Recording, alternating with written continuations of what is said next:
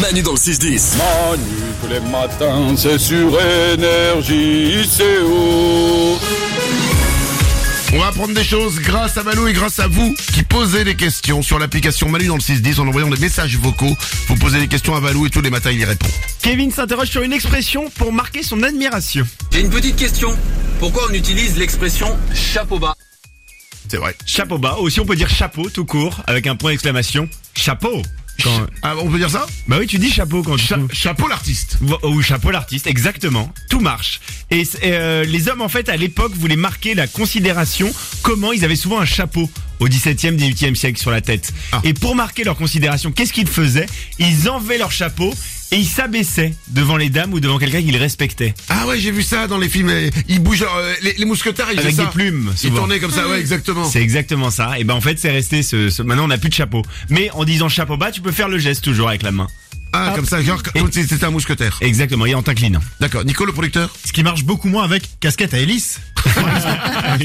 C'est vrai que c'est rare qu'on moins- le dise. c'est moins Là, classe. c'est clairement que si tu le fais, tu te fous de la gueule de la personne en face. Bien sûr, c'est pas le même rapport.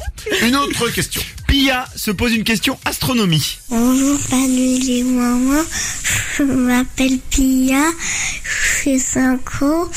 Je, je voudrais savoir pourquoi l'étoile du berger s'appelle Bad- s'appelle l'étoile du berger. Eh ben, dis donc. Eh ben, eh, à 5 ans, euh, il parle pas mal, hein. Ah, trop mignonne, On peut j'adore. un peu le C'est- débit un peu lent. Pia, c'est un garçon ou une fille C'est une Non, c'est une fille. fille, je pense. C'est une Pierre. fille, Pia je, c'est une je sais fille. pas, d'accord, d'accord. Effectivement, un débit un peu lent, quand même. Euh, c'est quand même un peu scandaleux parce que ça nous fait perdre du temps dans, dans l'émission. Allez, arrêtez. Alors déjà, est-ce que vous saviez qu'on commet une erreur à chaque fois qu'on appelle l'étoile du berger étoile du berger Parce qu'en fait, c'est pas une étoile, c'est une planète, c'est Vénus, l'étoile du berger. Ah ouais. Donc en fait, on, de- on devrait dire la planète du berger, si Ah, vous mais voulez. tu nous avais plus parlé de ça il y a pas longtemps. Comme quoi, vraiment, on retient pas du tout les infos. exact. Ah bon, on avait dit, on avait parlé de ça Je crois, ouais, il y a longtemps, enfin, Ah, il y a d'accord. quelques temps. Et en Ah, fait, si même toi, Vénus- tu te souviens pas de ce que je dis, alors. Vénus, elle a une position proche du Soleil et elle réfléchit très bien la, la, la lumière du Soleil. D'accord. Donc on la voit très tôt. C'est la première planète qu'on voit quand la nuit tombe et c'est la dernière qui disparaît quand le jour se lève.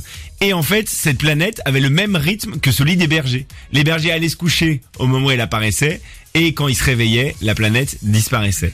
Donc on D'accord. l'a appelée étoile du berger parce qu'elle a le même rythme que les bergers, tu vois. Ah, ça servait pas aux bergers, genre, à savoir par où il fallait aller, À quoi. s'orienter, non, non, pas du tout. Ah. Mais Mais c'est une légende. Et c'est quoi la planète euh, qui donne le nord, le- l'étoile, y a pas un truc comme ça L'étoile du Sirius, là, l'étoile du... Non, y a pas- non, Ouais, l'étoile y a du... pas de- Comment elle s'appelle déjà Je croyais que l'étoile du berger, genre, elle était toujours au Euh. nord, mais pas du tout, en fait.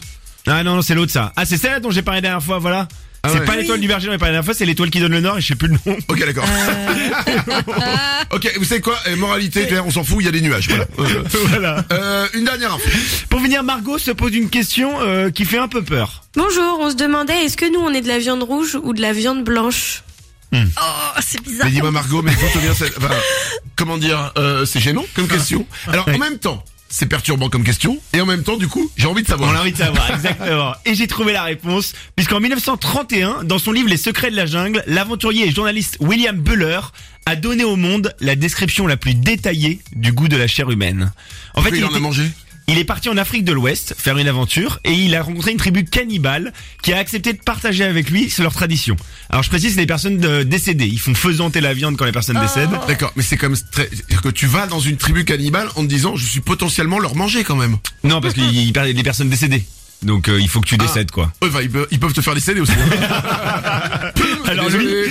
lui est revenu, il nous a donné du coup la description. Euh, cru, la viande d'humain ressemble au bœuf, mais en un peu moins rouge, avec un gras jaune clair. Ça c'est cru.